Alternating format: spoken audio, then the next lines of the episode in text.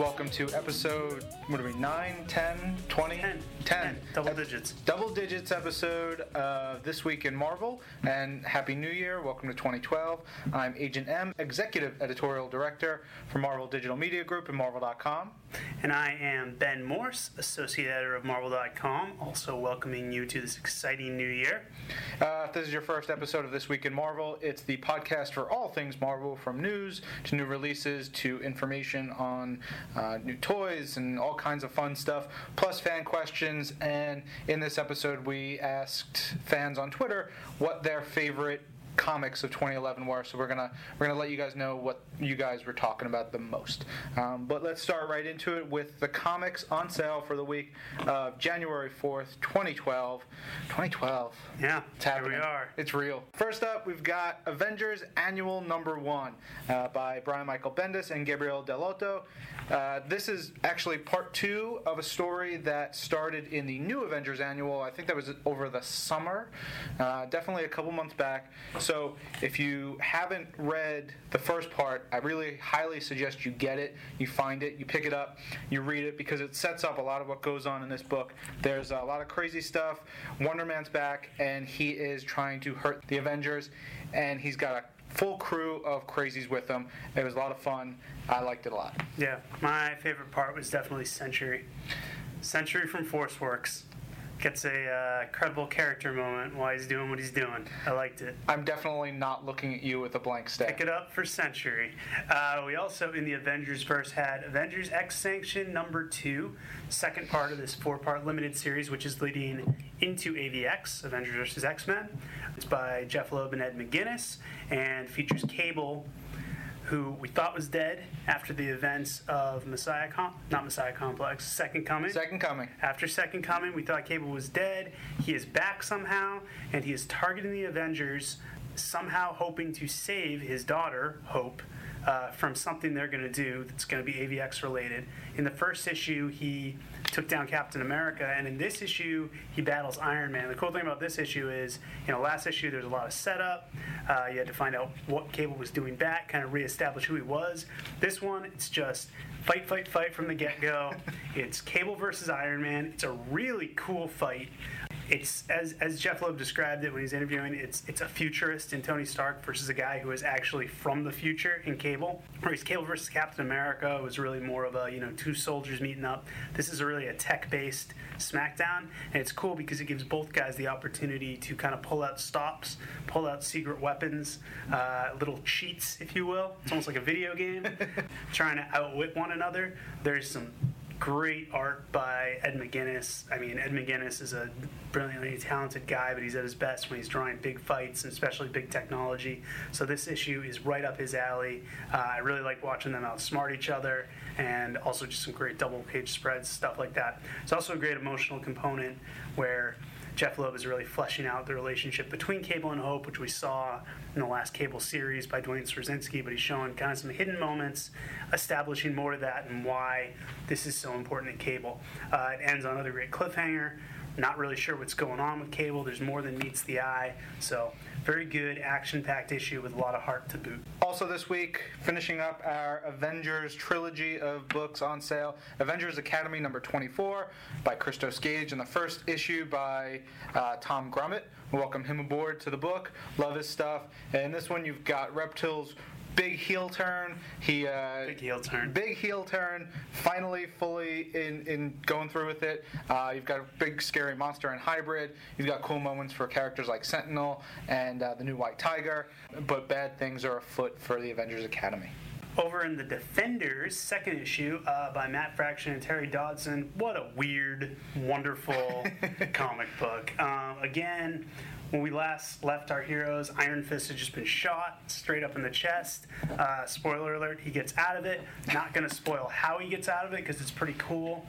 They find themselves up against, I believe it's Prester John is the guy they're up against. Yeah, I was a little confused by that at first because I knew they call him something different, but I had known the character, and I was like, wait, Is that his name? Am I wrong? Am I crazy? Prester John's a character with some weird Marvel history. Yeah. He's a time traveler, so he may have used a different name at other times. I remember from he was in the Cable Deadpool book. Yeah. He was in Fantastic Four back in the day. But anyways, the overall goal of this new Defenders group is they're trying to prevent Null, the World Breaker, who was the guy who possessed Hulk during Fear Itself and who is still existing. He's basically rampaging through the world. They go to Mount Wundagore.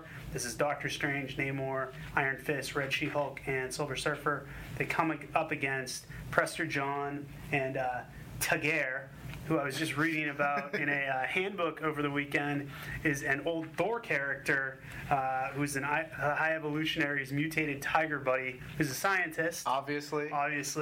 The Defenders go up against the Beastmen from Wundagore. I don't know if these are the Knights of Wundagore or a separate group of Beastmen, but it's a glorious battle. It's really fun stuff. Fraction really has some fun with these characters. Dawson does some good stuff with the art.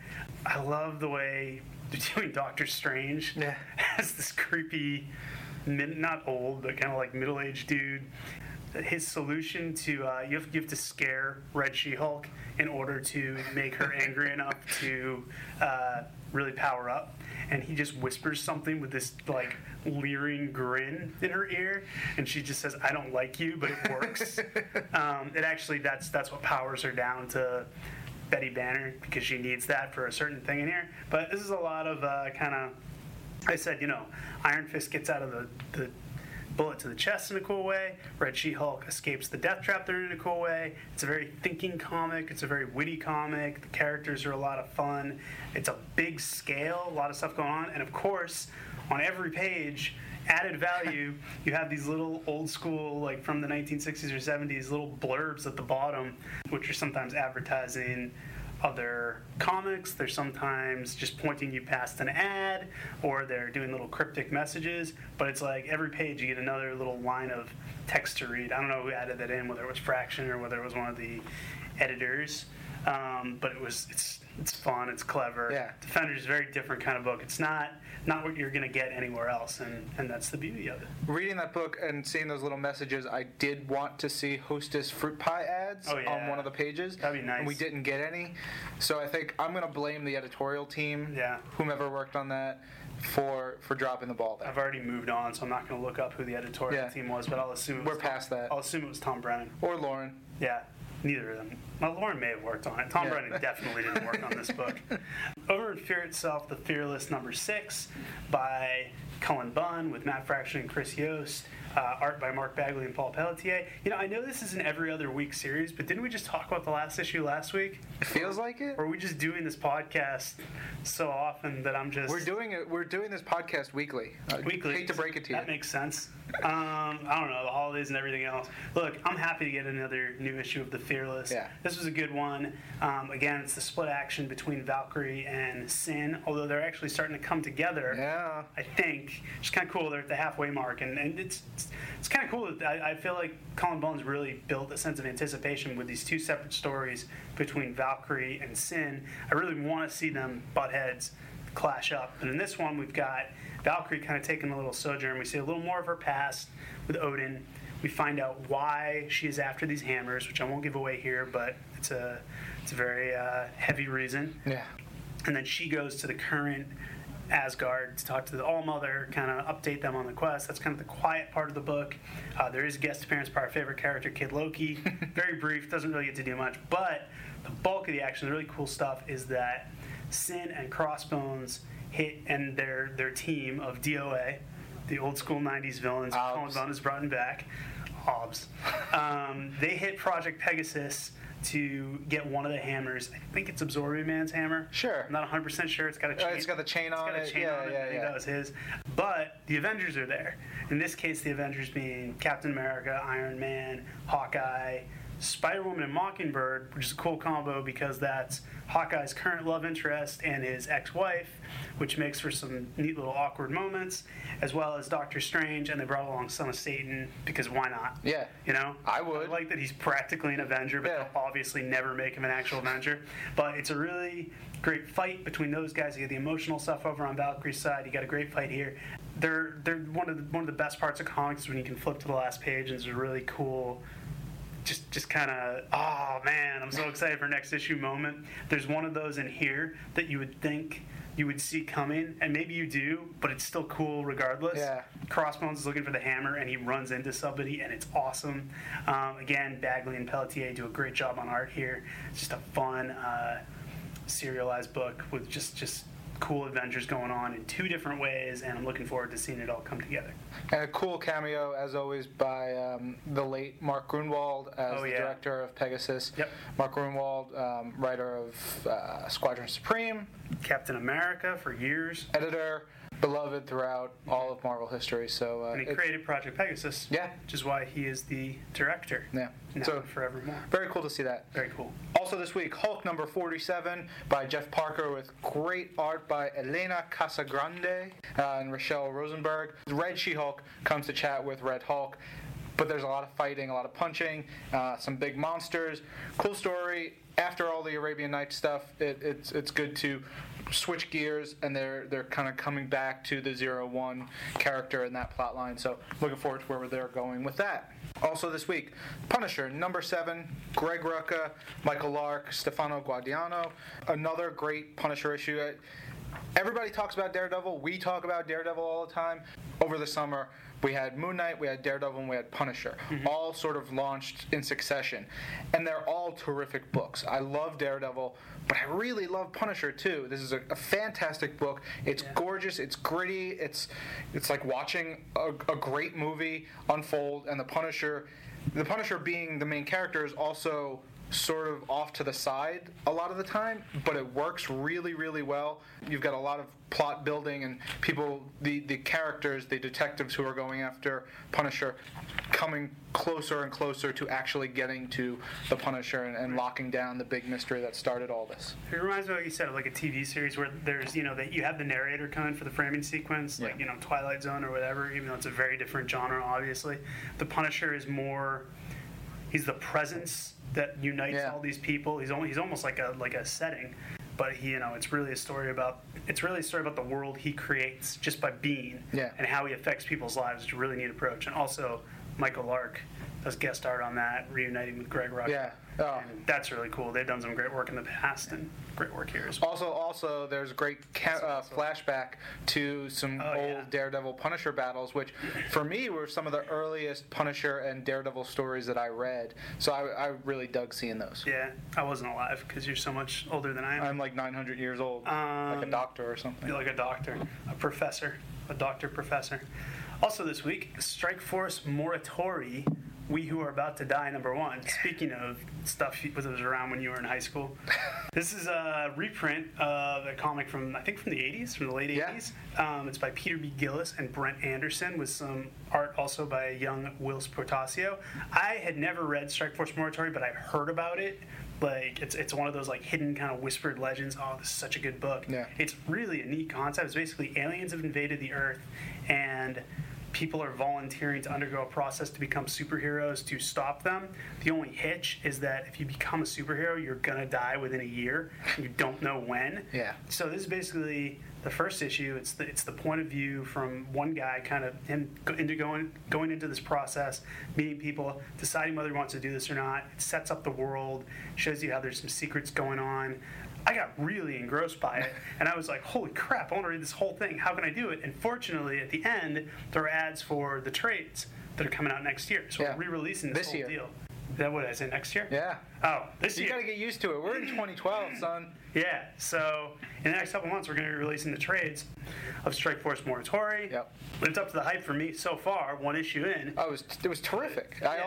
I remember Ben and I used to work at Wizard magazine, and in the halls of Wizard, it was one of those books like the Marvel Man stories, and Strike Force Moritori was like, this is terrific. Yeah, that's one. Yeah, that's mainly what I was thinking about. It's one of those things. This is like, oh, if this ever gets collected, you need to check it out, but it'll never get collected. Yeah. So it's kind of cool. It's really different. The nice thing about this issue, it gives you a chance to get in on the ground floor. Also, it's $1. Yeah, it's $1. 99 cents. Less than $1. You can't really go wrong. It's a great value. So yeah, I did not expect. I didn't know what to expect from that, and I was very, very, very pleased. Me too. Thor: The Deviant Saga is rolling along to its midway point, by Rob Rowdy and Steven Segovia. I call him Rowdy, Rob Rowdy. Ooh, yeah, that's good. Let's go with that. Again, this is a great Thor story, some cool action, but more than that, it's reintroducing a lot of not only the Eternals, but also the Deviants and their whole mythology. High Priest Gwar comes back in here. We get to know him a little better. It's basically Thor, Ransack, and Carcass.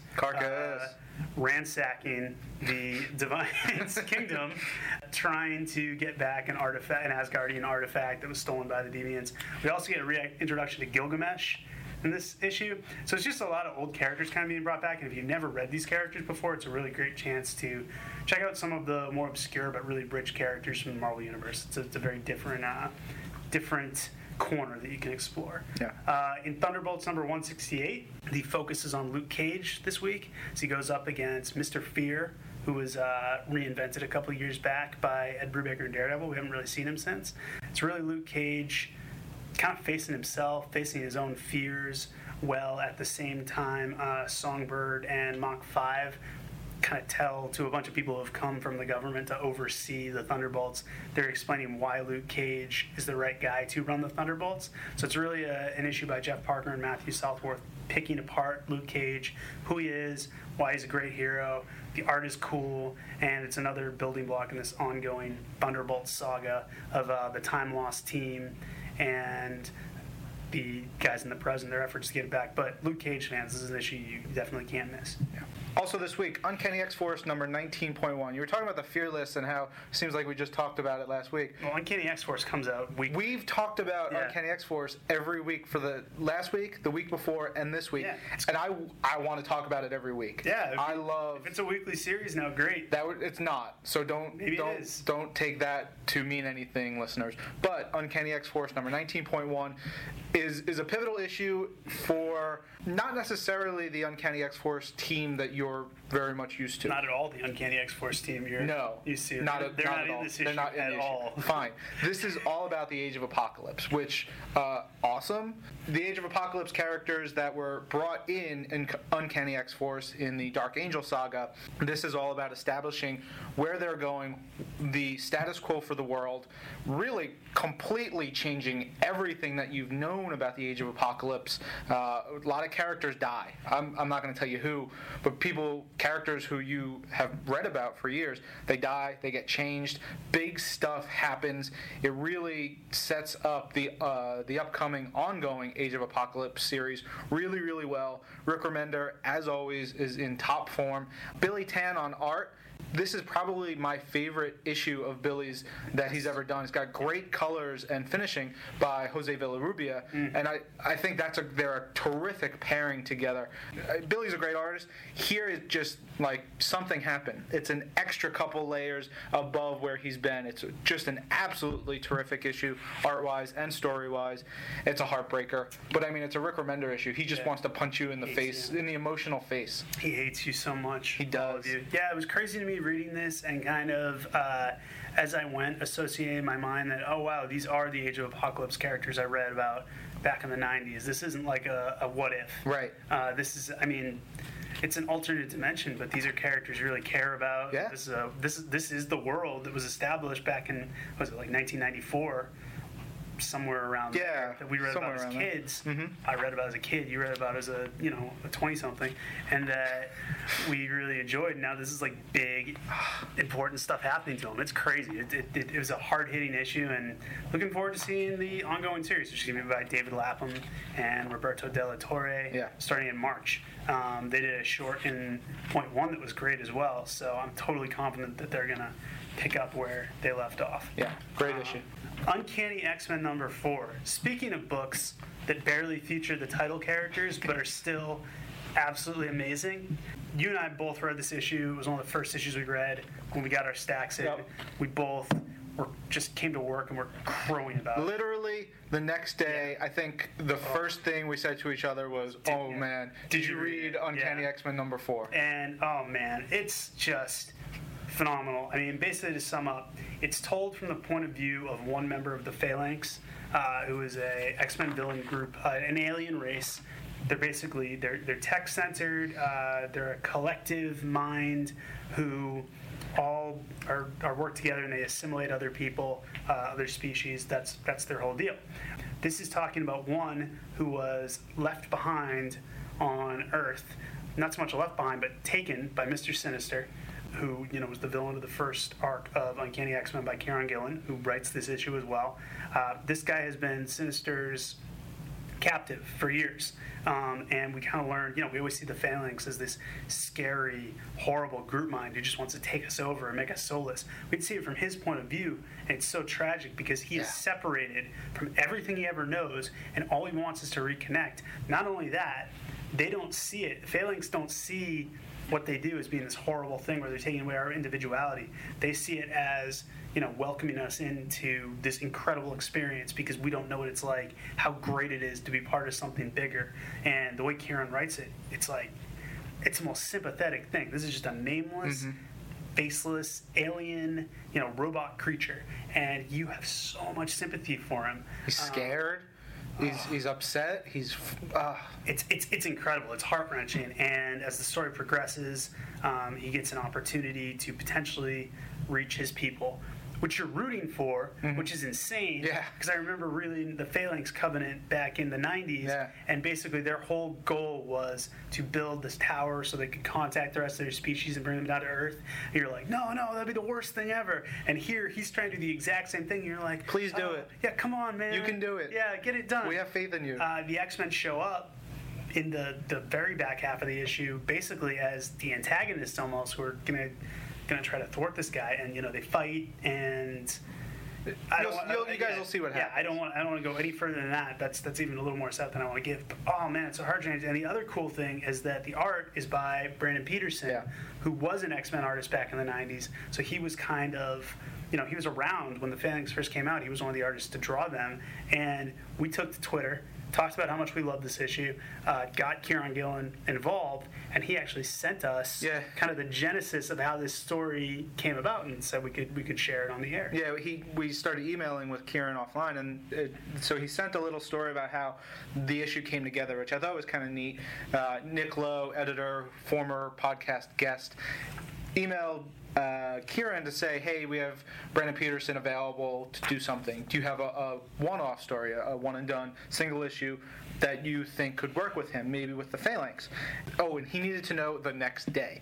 So Kieran's like trying to think about it. He's trying to figure out what he could do. He's putting together a Phalanx X-Men story, but it doesn't have any heart. It's just he'd like to work with Brandon, but he doesn't think it's coming together. And then he's at breakfast with his lady friend. He starts explaining it to her, but in the process of talking it out, it clicks. He gets the story. He understands what he needs to do. He starts cursing, and then he goes, boom, writes the whole thing, nails it, messes up his schedule a little bit, but it works. He then talked a little bit about how we describe the issue, and it's just terrific. Yeah. And it actually, the story will make a little bit more sense.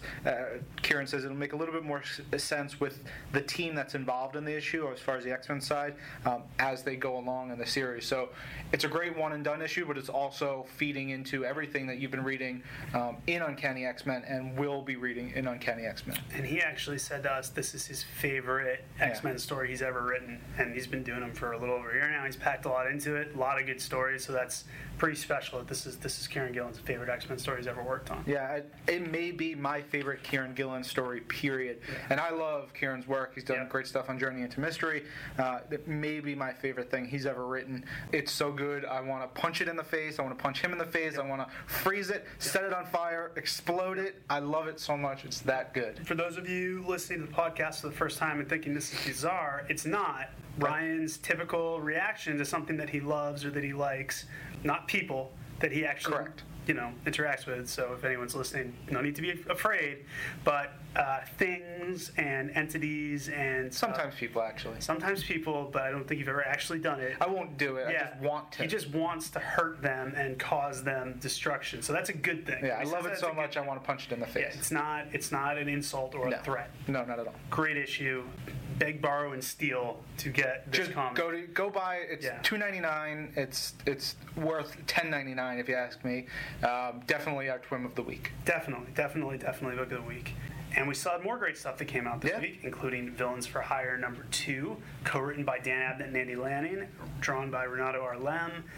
This issue kind of focuses on Purple Man and his sidekick Headhunter from the 90s Namor series, as I pointed out last time we talked about this book. Yep. Trying to figure out what the heck's going on, because they had this great idea where they put together this crew of villains to do heists, and they find out there's another crew of villains also doing heists in direct opposition to them. They're very confused, so they bring in Bombshell and Tiger Shark, who are two of their rivals. They kind of try to pay them and figure out what's going on. They seem to get a little closer to figuring out who their rival crime lord is. We know, because we've been reading it, that it's Misty Knight. They're not convinced it's Misty Knight because they think she's still a good guy. But then Misty Knight has an interaction with Paladin at the end of this issue, which is crazy and bizarre and twisted enough to make you think Misty Knight may have gone around the bend. We're not quite sure what's going on here. Just bad guys fighting each other, you know? Doesn't get much better, and not RLM draws it very well. Yeah, and I love how Misty calls him Paladin Palamine. It's very endearing. It's really cute. I like it. It's very British. I would assume. I don't know. It's Dan Abnett and Andy Lanning. So. There were a couple of months ago where they said something really British to us over email. Oh, God, we couldn't even remember. It was Lanning specifically. It was like something to do with like some sort of bird and some weird food that didn't go with it. Andy Lanning is the most British man alive. They are quite British, totally lovely, and amazing writers. Great guys. Also this week, Wolverine and the X-Men Alpha and Omega #1, written by Brian Wood, his return to Marvel Comics, which we're very excited about, and artists Roland Boesche and Mark Brooks. They each have sections in this book.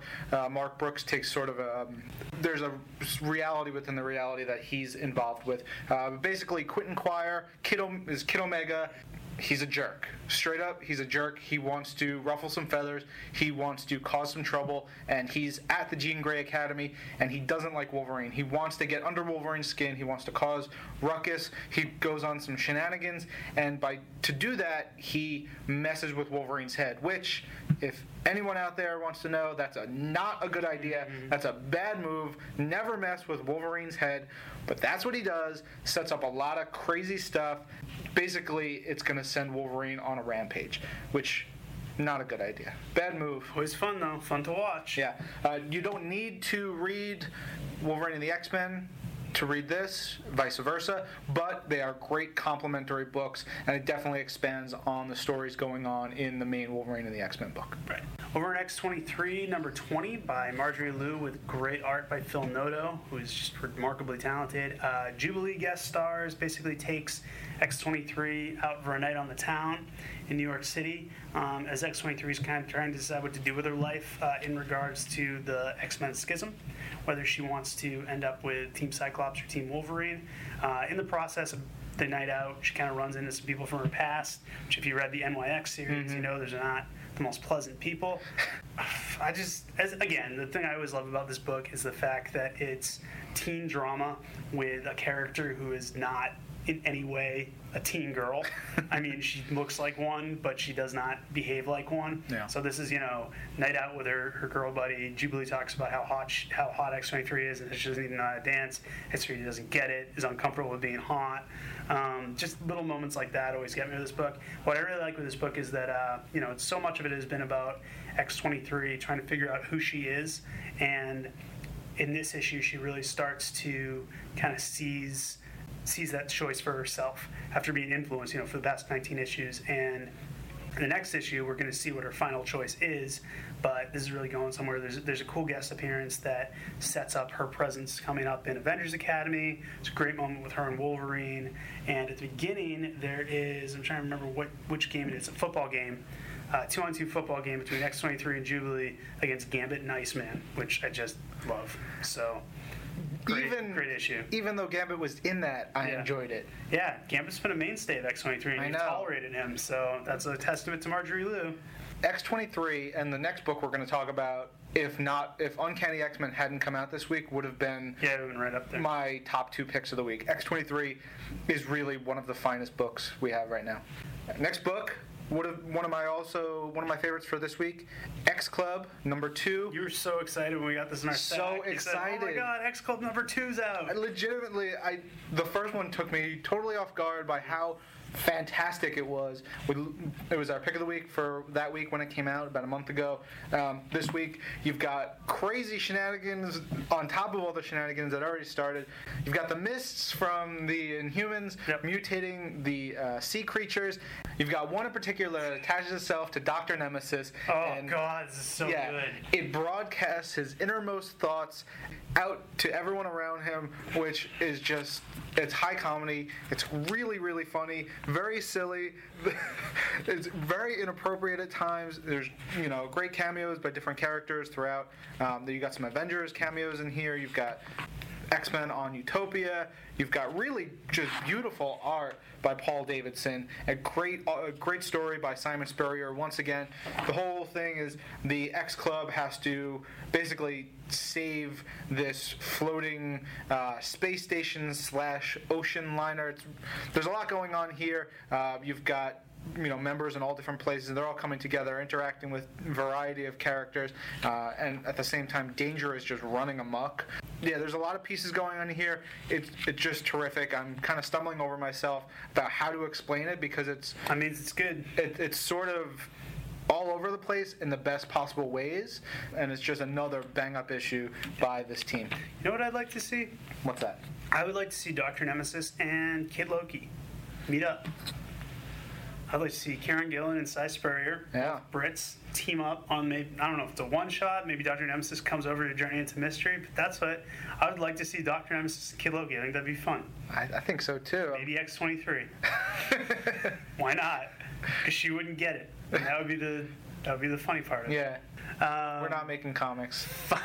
Finally, final book of the week, X-Men number 23 by Victor Gischler and Will Conrad, wrapping up the first Regenesis arc of Objectiveless X-Men, which has been taking place basically a civil war, not even a civil war, a war between two countries in Eastern Europe, where one has gotten their hands on Sentinels.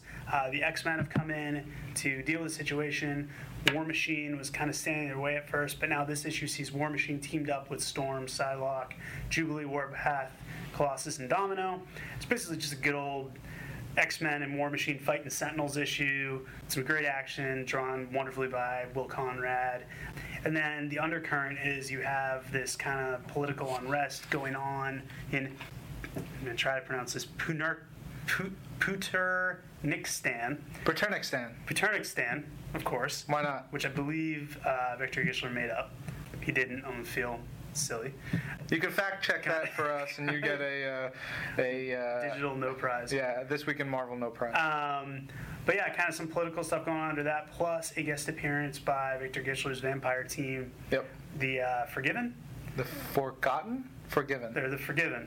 You forgot them, but they're Forgiven. I didn't forget them. It's the Forgiven. Sets up the next arc, but this has been a really fun arc, marrying kind of the big action stuff that Will Conrad's good at trying with the nuanced political thriller stuff that Victor Gischler does a good job with, and just a lot of fun. So great first arc of Regenesis for X-Men. Before we get into the collections on sale this week, Ben, why don't you run down the same-day digital comics? Absolutely. The comics we just listed that you can also get on the Marvel Comics app are Avengers X Sanction number 2, Fear Itself the Fearless number 6, Villains for Hire number 2, Wolverine and the X-Men Alpha and Omega number 1, Avengers Annual number 1, Defenders number 2, Uncanny X-Force number 19.1, X-23 number 20, X-Club number 2, X-Men number 23, and finally our Twin of the Week, Uncanny X-Men number 4, will all be available, or should be available by the time this comes out, day and date digital on the Marvel Comics app. Indeed. Print collections on sale this week. Avengers Academy Volume 2. Christos Gage, Tom Rainey collects Avengers Academy 7 through 13. Great stuff. Avengers X-Men Premiere hardcover for Bloodlines. Ooh.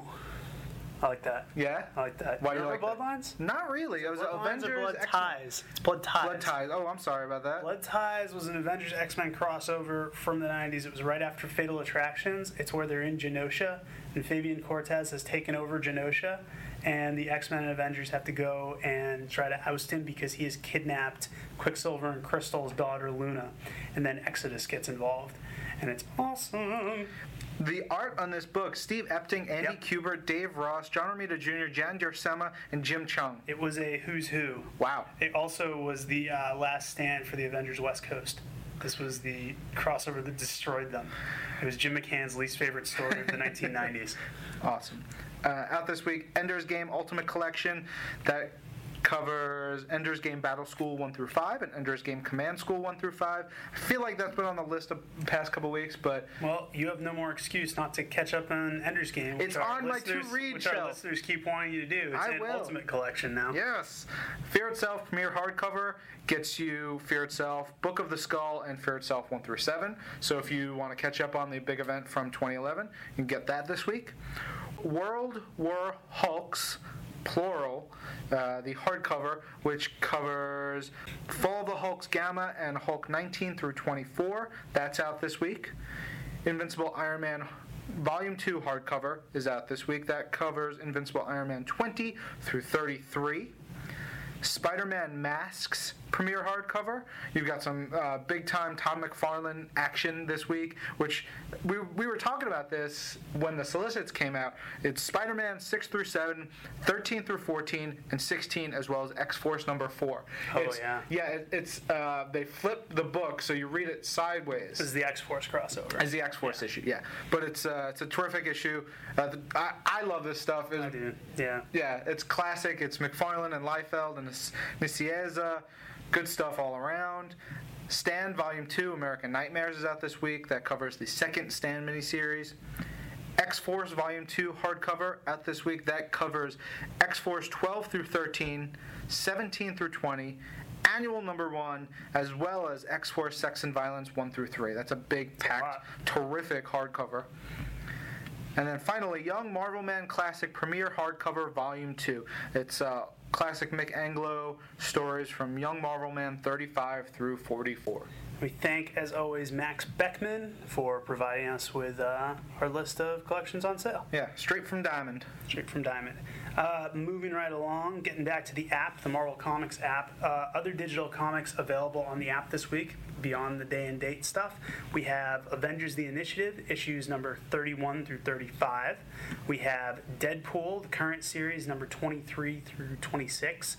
The classic New Mutants series from the 80s, 86, 87, 88, 89, 90, 91, 92, 93, 94. So it really is 86 through 94, but I had to read each one to make sure because there was a lot of them, so I wasn't sure. That's great stuff. That's right. The Cable's cameo and the first appearance, and then all through you get the first appearance of Deadpool, you get Domino, you get a lot of so really that's really where stuff. X-Force was starting to come together in the latter pages of the New Mutants.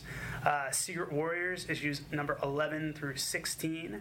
Ultimate X-Men, the original series, kind of winding down with issues 89 through 93. Uncanny X-Force 5, 6, and 7, one of the best books out there right now. Vengeance number 6, which came out last week, is now on the Digital Comics app.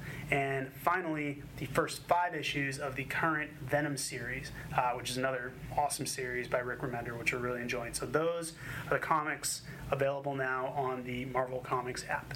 And I know some folks are saying, why isn't Uncanny X-Force on the Marvel Comics app? Now it is. Get your Uncanny X-Force fix this week. Enjoy that. Collections released on the app this week.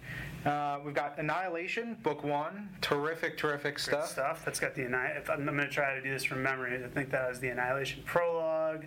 That has the Nova book, and then it has a bunch of collected stuff as well. Because I think they move on to the other Prelude miniseries in Book 2. Cool. Avengers Disassembled. Oof. Yeah. Thor, the Thor part of Avengers Disassembled is one of my favorite Thor stories ever. Yep. Marvel 1602 by Mr. Neil Gaiman. Big deal. Defenders, Secret Defenders. What? Yeah. Oh man, that's about time. It's 90s-tastic. Wow, I remember that cover. Yep. Oh. Do you remember the first team of Secret Defenders? All right, Darkhawk, Wolverine, Doctor Strange. 2 more. Ghost Rider? No. Nope. Someone on a motorcycle though. You're close. What do you think about it? Let me explain to these people real quickly that Secret Defenders was a book in the 90s where Doctor Strange would basically, at the beginning of each arc, magically select a team. As he usually does, but it would be every few issues. You'd get like 2 or 3 issues. Yeah. A completely new team. They had nothing to do with each other. Nope. But you got it. It was Wolverine, Darkhawk, Doctor Strange, and there's two more. One on a motorcycle, one is a woman. I got nothing. All right. The woman is Julia Carpenter's Spider-Woman. Of course. Yes. And then the motorcycle guy is none other than Nomad. Oh, Nomad right. During his leather jacket, long hair, sunglasses phase. Yeah. What, did he have the baby? Yep. Yeah. And that was cool because he had the baby with him, and Spider-Woman had her daughter with her. They didn't actually come along on the adventure, but I think Spider-Woman gave Nomad a hard time because he actually rode around with his baby in a little Bjorn or backpack or something. I do what I want. Getting way off topic, but anyway, for good reason. Finally, the last collection's available on the app this week, Ultimate Iron Man Volume 1. That's Orson Scott Card, written stuff, great stuff. Venom, Dark Origin, Zeb Wells, and Angel Medina. Yeah, Angel Medina, and Wolverine Evolution. So those are available on the Marvel app this week. Ben, why don't you tell the fans what's available on Marvel Digital Comics Unlimited? That's right, because we have multiple ways of getting you your digital comics fix, and you can go to marvel.com, visit Marvel Digital Comics Unlimited to read Amazing Spider-Man number 653 through 656, as well as the current series of Marvel Adventures Spider-Man number 11, Avengers number 10, Avengers Academy number 9, Avengers Earth's Mightiest Heroes, the adaptation of the animated series, number 4. Black Panther, The Man Without Fear, number 519. And Invincible Iron Man, number 502. Also, issues 6, 7, and 8 of the current Wolverine series. Wolverine number 1000, collecting a whole bunch of stories from a lot of great creators. Wolverine the Best There Is, number 5. Then, should be out today, we have Thor number 620, Thor for Asgard number 6, Thunderbolts number 153, issue number 3 of the recent Thunderstrike Limited series, and Ultimate Comics Thor number 4. And finally, coming tomorrow, Friday, January 6th, we've got Fantastic Four number 588, Namor the First Mutant number 7, Shield number 6 from 2010, Secret Warriors 24, and Onslaught Unleashed number 1. All right, right now we're going to go to Strami, who's going to tell us a little bit about the X-Men anime finale. Hello there, This Week in Marvel listeners. This is Mark Strom, a.k.a. Stromy, assistant editor from Marvel.com, coming to you from California, Los Angeles, California. And this week we've got the conclusion to the X-Men anime premiering on this Friday at 11 p.m. Eastern Time on G4. It's the big wrap-up to the X-Men series of the anime. We've got the X-Men. They're still in Japan. They're facing off against Professor Xavier's son that he did not know he had. It's going to be epic. So we have that huge final battle there. You can go marvel.com right now. You can see a clip, some screenshots. We've got some new wallpapers up for you from the series. And, yeah, you should check it out. As this series concludes, we lead into Blade next week. So next week, it'll be all things Blade. We'll have, new clips, bunch of cool interviews and stuff for you leading up to that premiere, which is a week from Friday. But in the meantime, tune in to G4 this Friday, 11 p.m. Eastern Time. Check out the conclusion. Lots of big, insane, reality-warping action. It should be a good time. So I hope you check in. And speaking of check-in, you can also check in to the show on Geeklu during the finale. And if you do so, you can get an exclusive digital sticker. If you head to Marvel's page on Geeklu, you can learn some more information about that. And we've also got links to it within all of the X-Men anime news stories that we have up on Marvel.com right now. So anyway, that's it for this week. I will be joining you next week. And until then, have a safe week. And I hope everyone had a fantabulous New Year and continues to have a fabulous rest of the new year. And back to you, Ryan. All right, awesome. Thanks, Strami. Up next, let's talk about news for this week. Ben, why don't you start us off? All right, we got some cool news in the world of comics that has come up since last we talked back in 2011. We had 3 sneak peeks on Marvel.com over the weekend. We had Fantastic Four, number 602, continuing the FF's war against the Kree.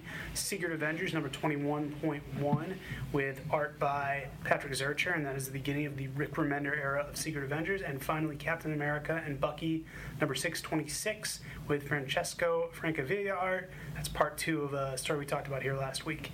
We also got a first look at Deadpool, number 50. I'm just going to kick off the Dead story arc. We saw 2 gentlemen who will be guest starring in the story, and that is Dokken and Nick Fury. So for more on that, head to Marvel.com.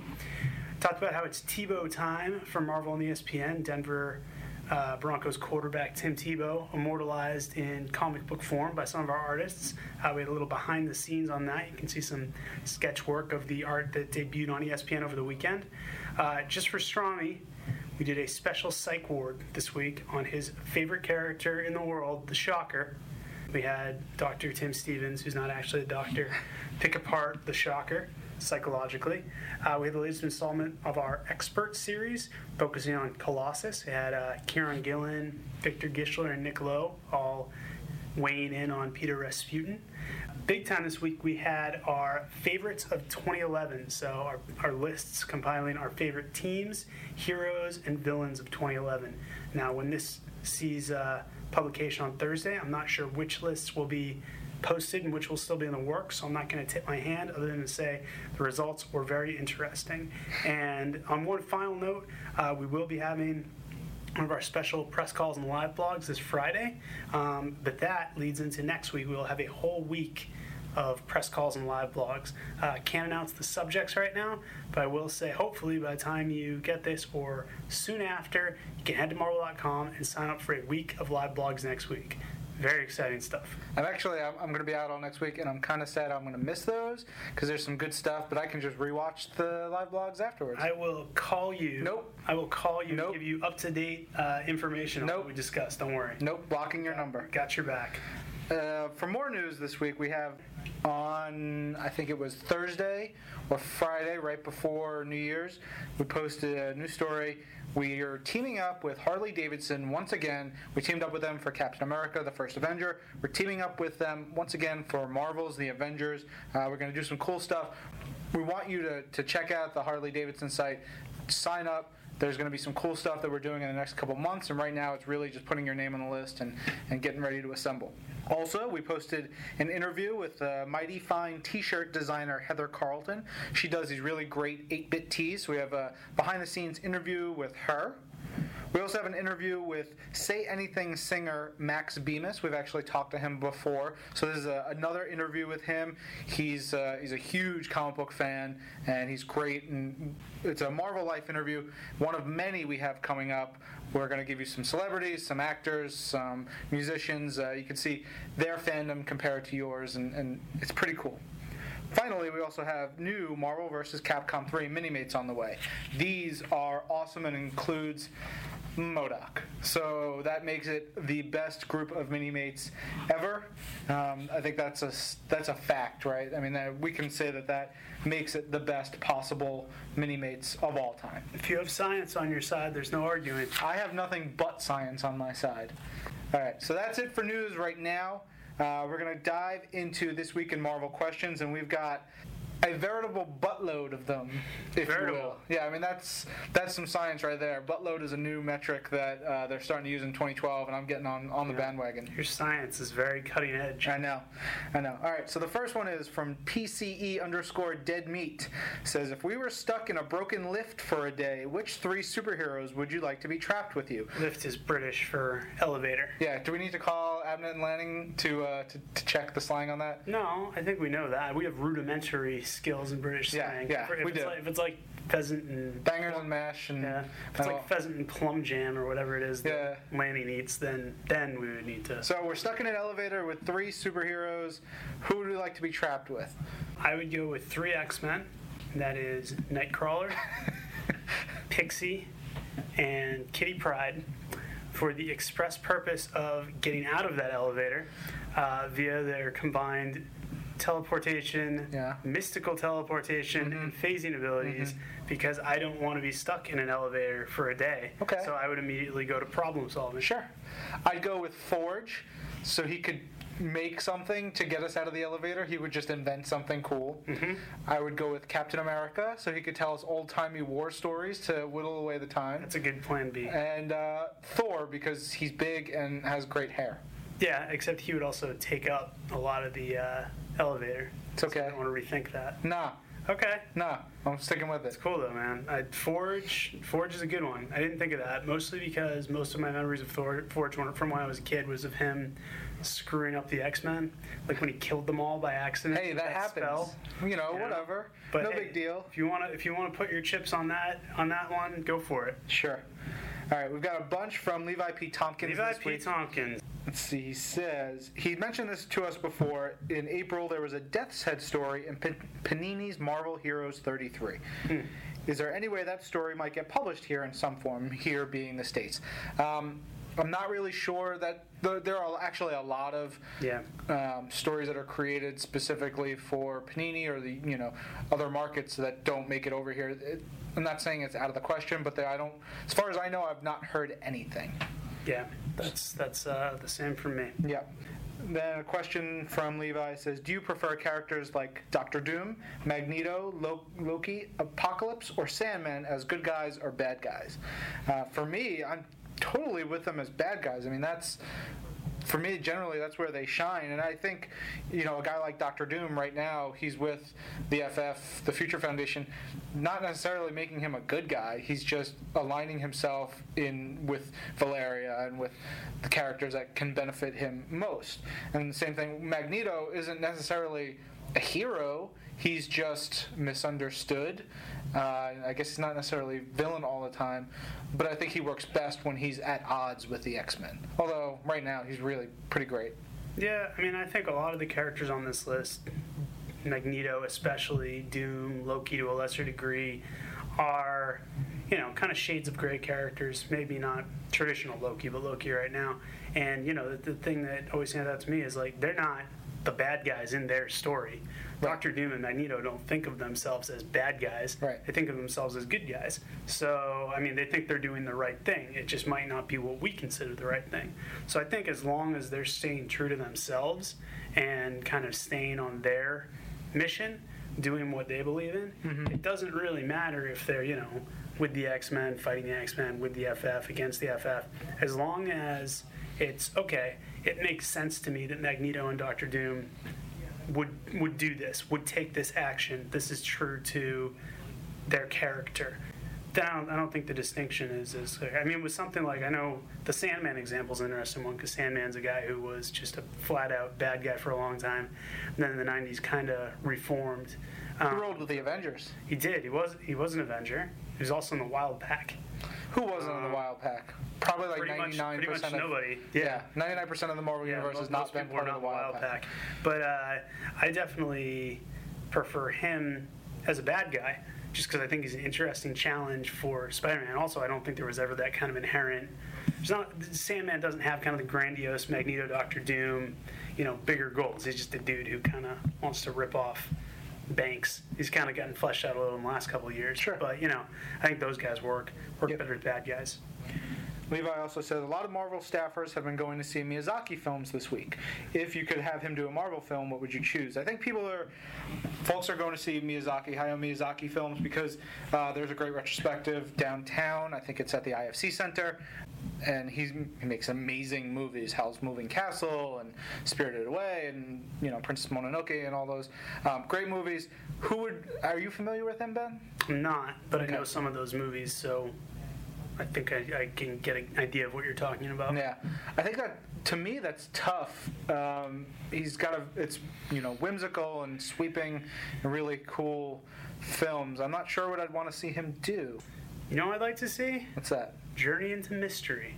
That could be cool. Like kind of a full cast Asgard, marrying the mystical and kind of the mythology stuff, but not just Thor. Everybody, big action, he can portray hell and all those other dimensions and stuff. I think that'd be fun. Yeah, I like that. We'll go with that one.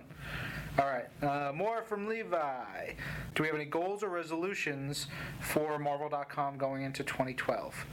Let's see, goals or resolutions. We're going to do more video stuff, some really cool stuff there. We've got a lot of AVX stuff planned, more big things for our live video, our convention presences. I'm hiring a new associate producer, so we'll have them to sort of throw their own spices into the mix. We want to do everything bigger, better, and more funner.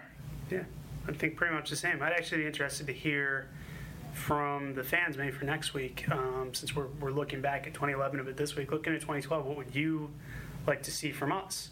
What kind of new features would you like to see from us? Because that's one of my resolutions, to kind of make contact with our fans more and find out what you guys are looking for. Cool.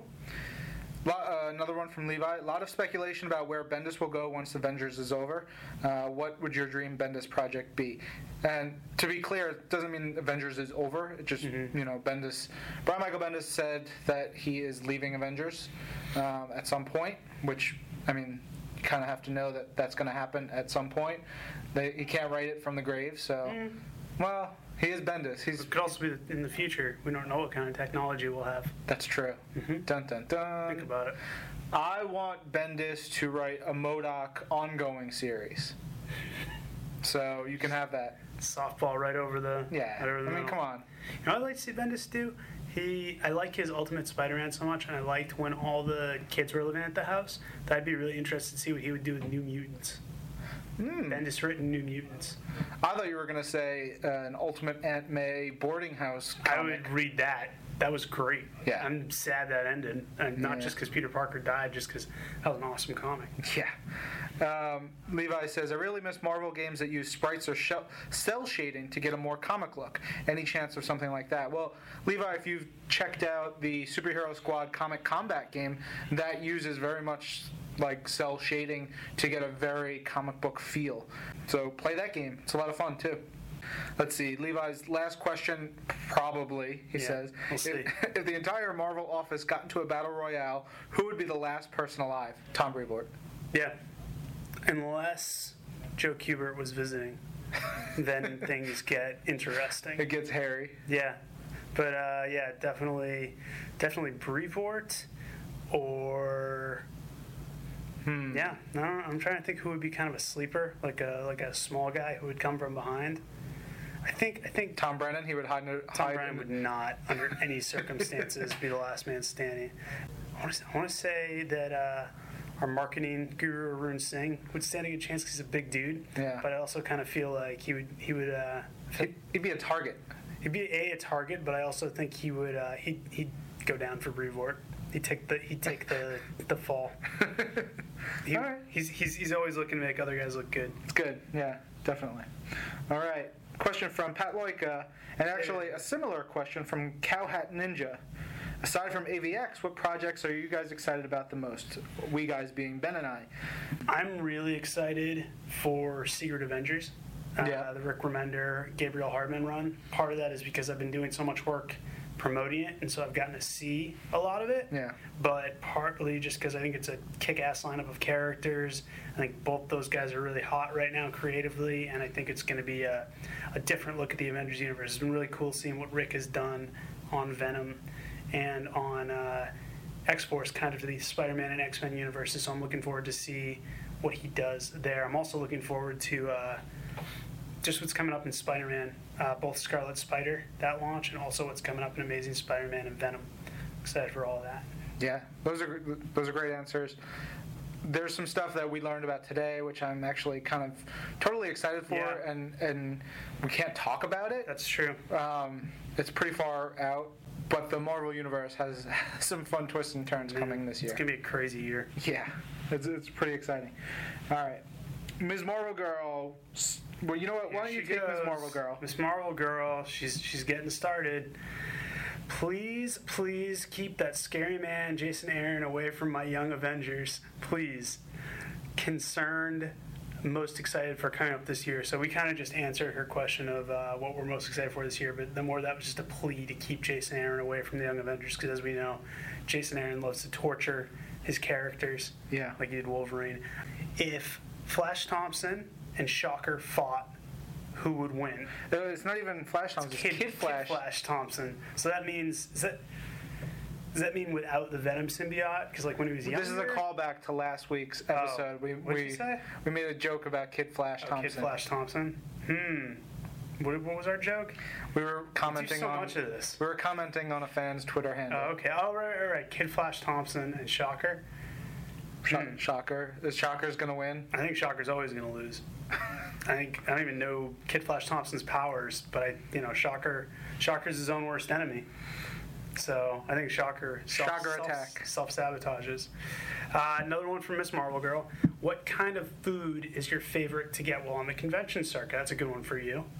Well, it really depends on where we are. That's true. C2E2 actually has some pretty decent food within the convention center. They've had at least pretty decent food. But, you know, you're in Chicago, you get great pizza, or you get great sausages and hot dogs. Yeah. You go to San Diego, you can get fish tacos outside the convention center. You can get some great burgers. Where else are we going? San Francisco, I would go to. There are two taco places that I always go to. Actually, have gone with editor-in-chief Axel Alonso to La Taqueria, and I also go to El Farolito for tacos when I'm in San Fran. But with WonderCon being in Anaheim this year, I've never really explored the food there this year. It's an adventure. It's totally very excited. In New York, here, all the food. We have all the food. We have it all. Man. Every bit of food. At all.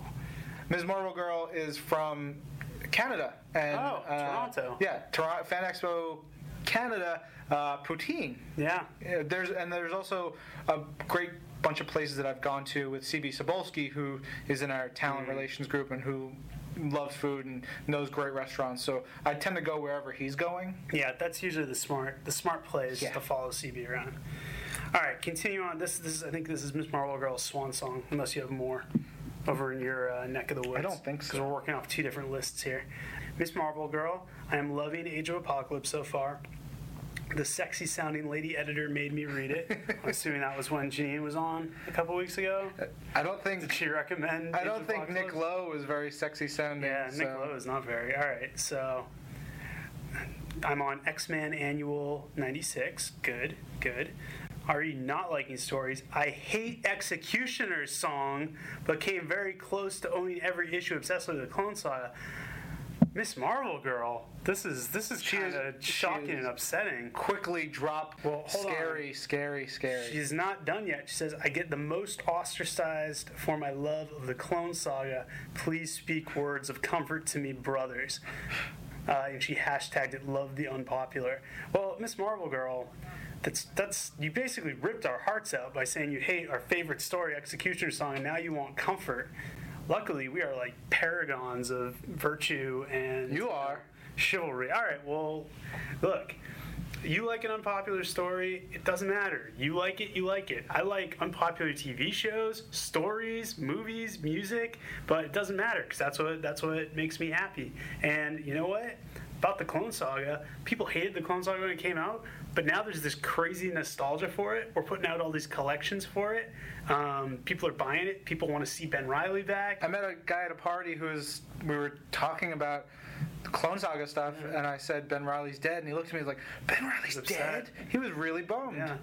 That guy. He got out at the wrong time, I guess. Yeah, that guy sounds like a lot of fun at parties.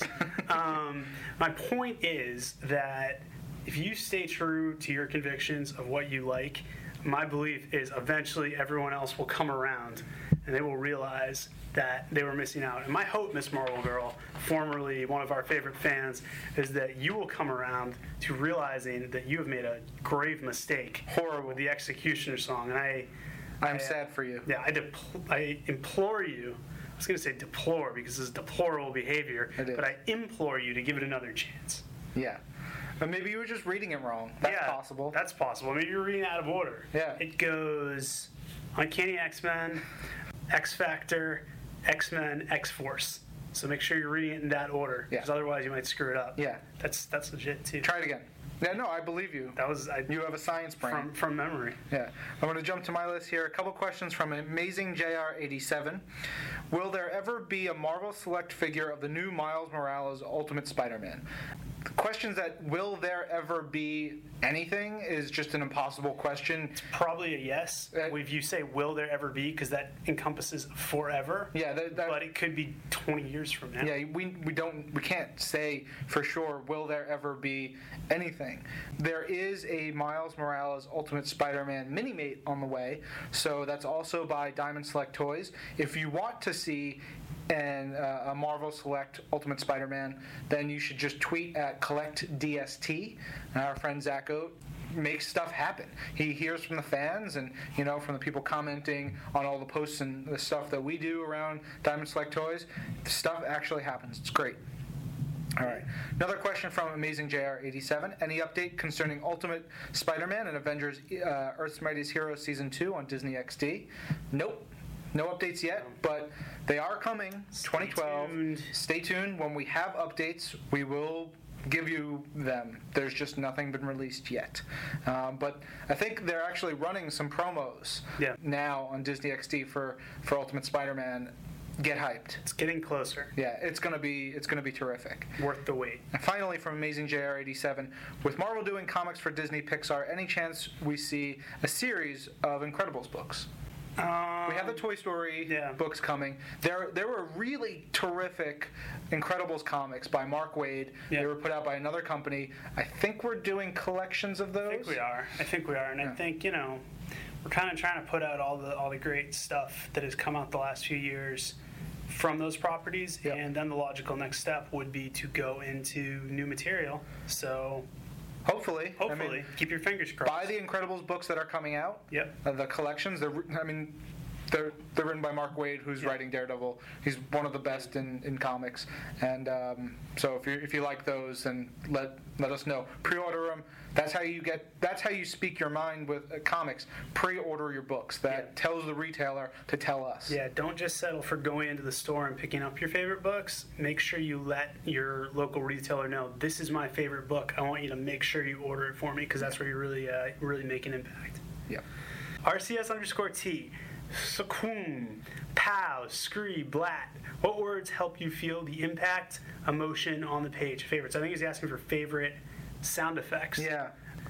I would say, I don't have a specific favorite sound effect, although they did some great ones in Incredible Hercules, I remember. But I think all-time best would have to be Walt Simonson's run on Thor, particularly during the Surtur saga. I think it was every time he took a footstep, Surtur, as he was walking towards Asgard, and he did it over the course of like several issues, he just went giant, like, doom. Yeah. Like, that was the sound he made as he walked, doom, and like that's the one that stands out to me the most. Anytime someone uses crack-a-thoom. I was going to say krakow, crack-a-thoom. Anything starts with crack, but with a K. Yeah, K-R-A. K-R-A. You can put a hyphen in there. Yeah. That just denotes like an impact that is just so devastating. Yeah, crack-a-thoom is crack-a-thoom, crack-a-doom. Those are some of my favorites. We have more kind of comments from RCS_T, who said, Happy New Year to This Week in Marvel. And to H&M and Benji Morris, Happy New Year to you, RCS_T. Thanks for the fun show, your enthusiasm, and cool tidbits. Can't wait for 2012. Well, thank you for listening, for your own enthusiasm. We appreciate all your comments. That reflects right back to us. He also noted, he or she, I don't know if RCS_T is a lady. It's a he. I'm looking at his picture on Twitter right now. Thanks to Sick and Marvel, just reading the new digital releases from Spider-Man Monday. Amazing Spider-Man Extra #3 was awesome. I agree. That was a cool little miniseries, and it's available. Marvel Digital Comics Unlimited, right? Yeah. Thanks, Robert. All right. So a couple from Ungaji, who... It's actually Ungaje. Ungaje. It's Spanish for, I believe, the goat. Or a goat. I don't know that I believe you, but we're going to go with it. I'm telling you, it is. Yeah, I don't know. You tend to lie. I would, but I actually know this straight from the goat's mouth because I went to college with Ungaje. Anyway, Ungaje is one of our freelancers. He writes the Psych Ward feature. Yep. This week, the Psych Ward is about the Shocker we talked about, so you guys get psyched for that. But he has a bunch of comments, questions. His Question to Ben and I is, tragedy is struck, and Marvel needs the both of us to write a book each, and quick. How is that tragedy? That's fantastic for us and for Marvel. This is a four-part question, okay, so I got to keep going. Okay, so who is your lead, not just favorite, but one you could do justice to? Who is your artist? He says, we can't answer with, no, I'm an editor, not a writer nonsense. This is all hands on deck, cupcake.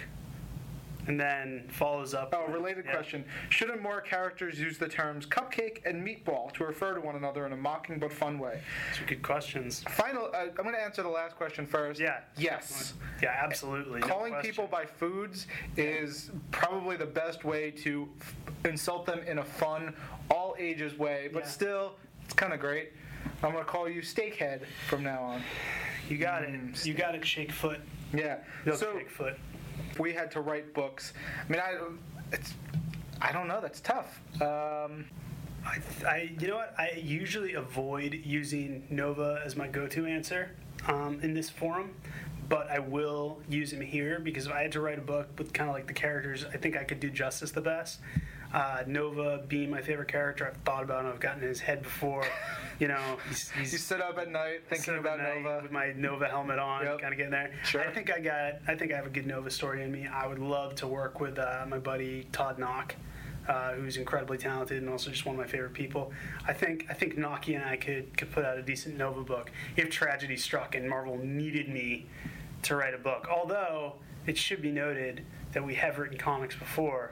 We have. We are Marvel published authors. We are published Marvel writers, and so in that case, I could also go my other fallback, which would be Werewolf by Night, because I wrote a great Werewolf by Night story once upon a time with the great Stephanie Buscema. So one of those two. Very cool. Let's see. I would say Cable because there's just so much untapped potential. And as yes, I like Cable a lot, but I've read a lot of Cable books, so I've done a lot of research on Cable. I've seen you could go into so many different areas and time streams and possibilities, and it could be there's just a lot to explore with the character.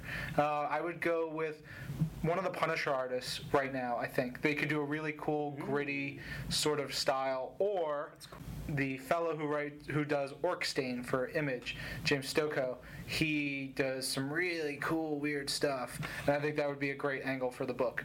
But we're not going to be doing any of this anytime soon. This will not be happening. This is just a weird, indulgent question. It's a dream universe. We didn't ask, so we're not begging for any of this stuff. No. This is just silliness. No Twitter campaigns or petitions.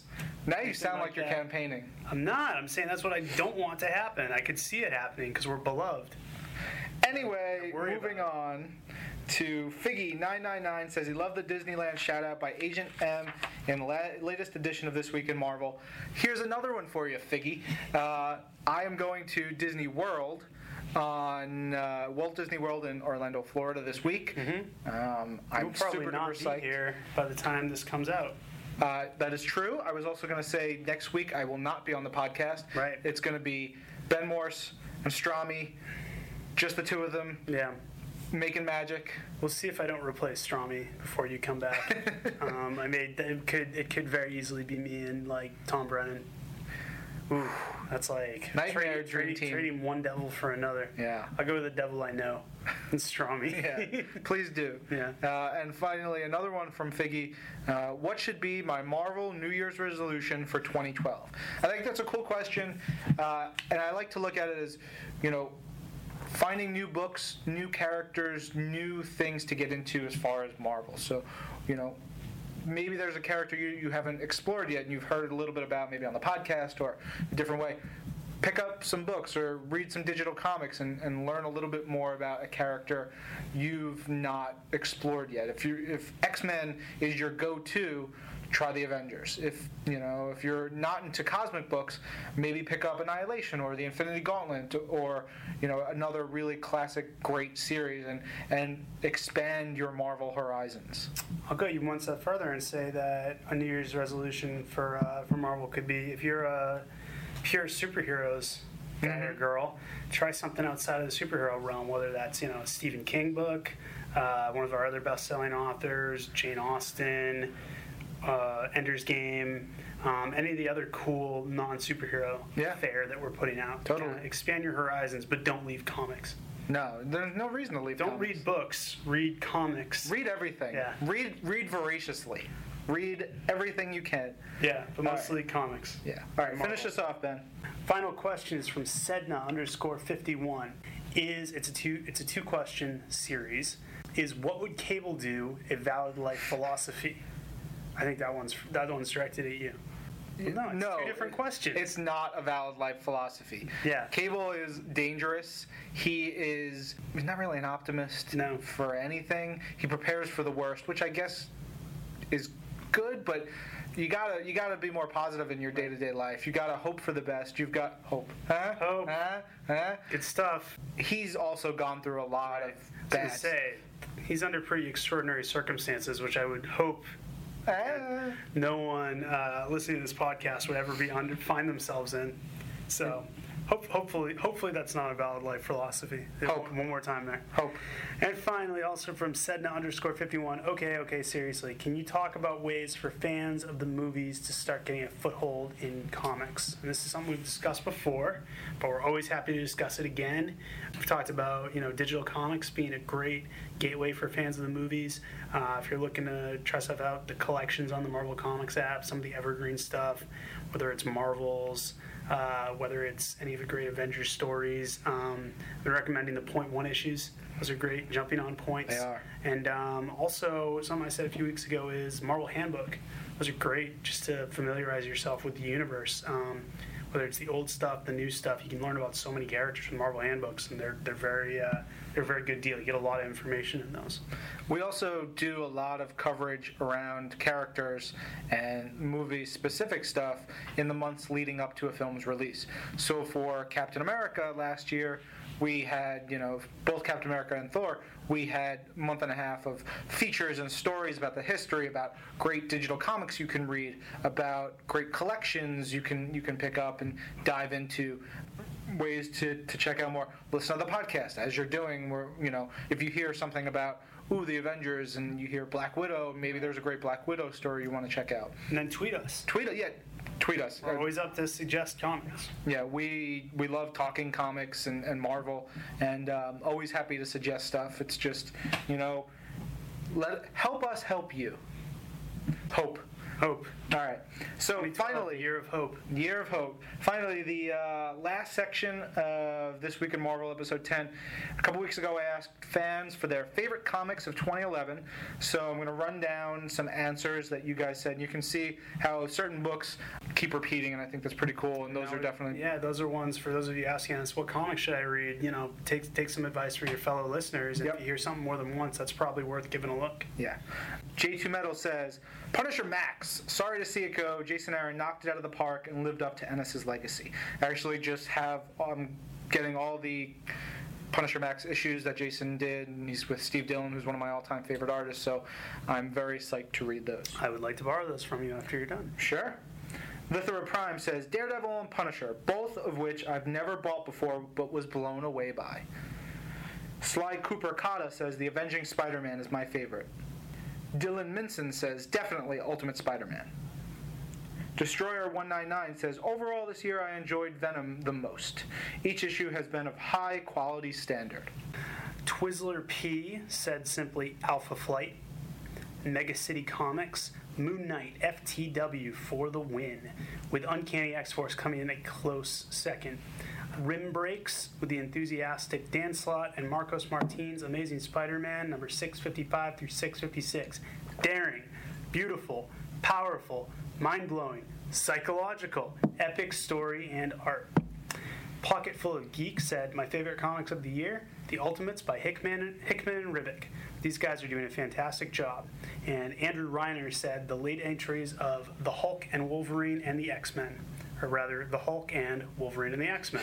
A great foundation to build on for 2012. We should talk to Nick Lowe about doing a The Hulk and Wolverine and the X-Men spin-off series. Yeah.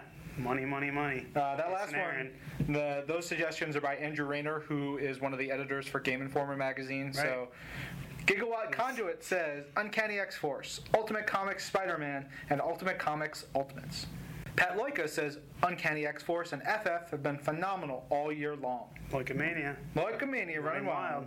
TV Tech Geek says, I'm a little late to the series, but Venom is the only Marvel series I'm reading right now. TV Tech Geek, that stinks. We're glad you're enjoying Venom, but maybe take heed from a couple of the listeners here. Check out some other books on this list. Yeah.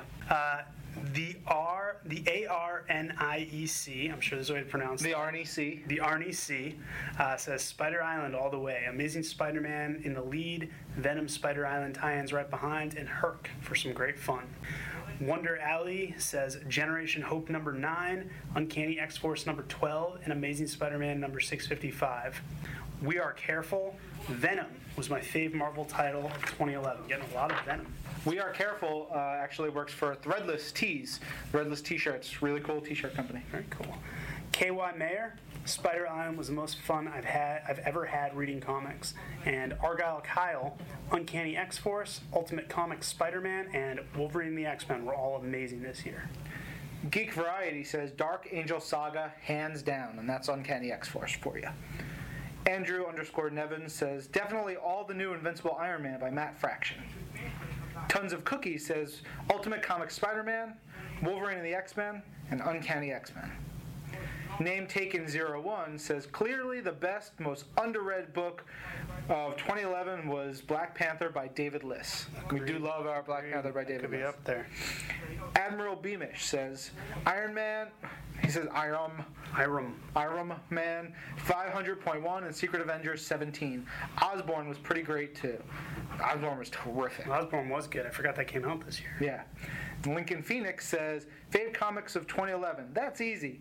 Avengers, The Children's Crusade, Fear Itself, Spider-Man, X-Factor, Alpha Flight, and Defenders. Muddy900 said Daredevil. A Comic Book Girl said Uncanny X-Force and Ultimate Comics Spider-Man. Jason1749, Daredevil, Hulk, Thunderbolts. Ken Lowry said Daredevil, Punisher Max, two of the best anything comics going. And good old Levi P. Tompkins, oh man, I totally missed the memo on that one. If it isn't too late, gotta give my love to Generation Hope number 12. Jojo War _ Drummer says, yo, Agent M, you know my favorite is Hulk. I create power drumming for him, too. I'd like to hear that. So, yeah, power drumming for Hulk. Wolf and M says, if it's not too late, add my vote for Journey into Mystery. Added. RCS _ T finishes us off. Is that the end of it? Yeah, that's the last one. Yeah. Says, other favorites for this week in Marvel are Daredevil number 5 and 6, Moon Knight number 5, and some older comics he's catching up on, Daredevil Reborn, X-Force, and Fear Itself. Fear Itself, X-Force. Fear Itself, Uncanny X-Force was actually very good, too. Yep. Was that Rob Williams? Rob Williams and Simone Bianchi. I wasn't mentioning they were here, but the two words being right next to each other. You did it. Reminded me. You brought it back to the floor. Yeah, it reminded me. Full circle. Yep. All right, guys, that wraps up This Week in Marvel, Episode 10. Thank you for listening. As always, tweet us questions and comments using the hashtag ThisWeekInMarvel. You can tweet them directly. Also tweet them directly to me, Agent _ M, and to Ben J. Morse. We read all the tweets and we respond to everything unless we're responding to it on the show. That's why we want you guys to listen and tweet and all that good stuff. Next week, again, Ben will be back with Strami. I'll be vacationing in sunny Orlando, Florida. We will call Ryan during the show and see what happens. So if you tune in for nothing else, tune in for that. That's not going to happen because I'm the one who's going to edit it anyway, so haha. Well, know that I tried and he edited it out. Yes, fair enough. Unless he edits that out. All right. Thanks for listening, guys. We'll talk to you soon. This is Marvel, your universe.